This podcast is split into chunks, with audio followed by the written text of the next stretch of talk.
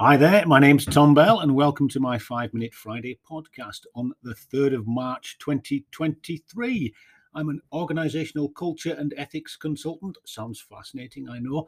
I specialize in willful blindness and ethical fading, especially in health and care services. So, um, this week's Five Minute Friday podcast is about being more French. For those who voted for Brexit, that's fine, no problem but we're going to talk about what Europe is getting right, or what it seems Europe is getting right, while we are heading to hell on a handcart.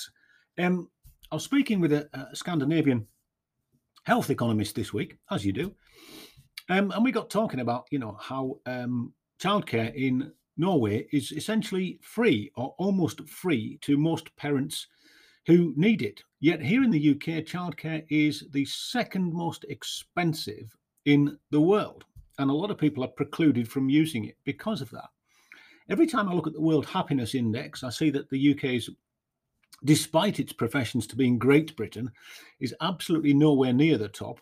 And the Nordic, the Scandinavian countries, Iceland, etc., who have um, fairer tax regimes, who have more equitable social structures, are always way out in front of us.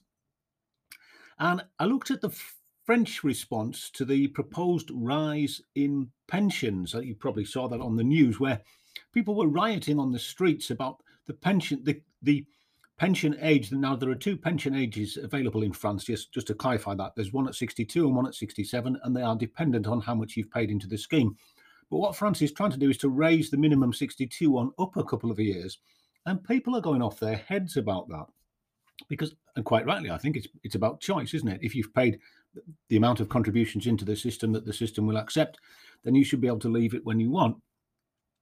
But they get out on the streets, don't they? There's a sort of very English thing. I think it was John Cleese who said that it, it's the job of every Englishman to reach his grave unembarrassed. And there's this sense, isn't it, that we can't protest, we can't be seen to get angry about things because being mm-hmm. angry, well, that's that's not English, is it? That's not polite. We don't do that.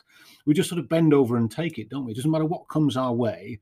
We just go, oh yeah, that's fine. Yeah, we can we can deal with that. There, that's no problem. Yeah, and you know the other thing the French have got right is energy prices. I mean, look at us. We are getting absolutely screwed in this country with our energy prices. Yeah, and in France they have capped the rise at 4%. Many people in this country would give their back teeth for that.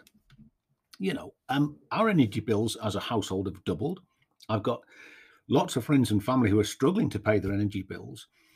And you just think you know, government's just sat back, letting the energy companies take the piss out of us all, and we're all paying for it. This, it, but it, you know, nobody says, "Oh gosh, no, we shouldn't do that, should we?" I mean, the can't pay won't pay campaign, which I think was absolutely brilliant, by the way. I thought that was that we were heading in the right direction with that. But so many people I spoke to said, "Oh no, I'm not going to do that. I'm not going to get involved with that because, you know, uh, I might get a, um, a credit. Uh, what's the word I'm looking for here, folks? Uh, you know, my, my, credit rating might be um, downgraded or whatever. You know, um, and it's a sense, isn't it, that we're also mired in debt and the need for finance. You know, we're all running so fast on the hamster wheel of productivity that we haven't even got the capacity to step back and go, I'm not doing that. I'm not getting involved with that because it would affect our credit rating, you know. Um, so we've got the highest childcare costs. Childcare in some Nordic countries is free. We're getting stiffed for uh, our energy prices. And on the horizon, and you can see it coming, and if you haven't seen it coming, then you're clearly not looking. We're looking at the demise of the NHS if we don't watch ourselves. And if we as a nation just bend over and allow to take that one up the jacksie, then that would be a huge mistake. But I'll tell you what, if you're a politician, you you're going to start to think that you can get away with anything right now, aren't you? Because we don't we don't get stuck in. It seems as if nothing matters.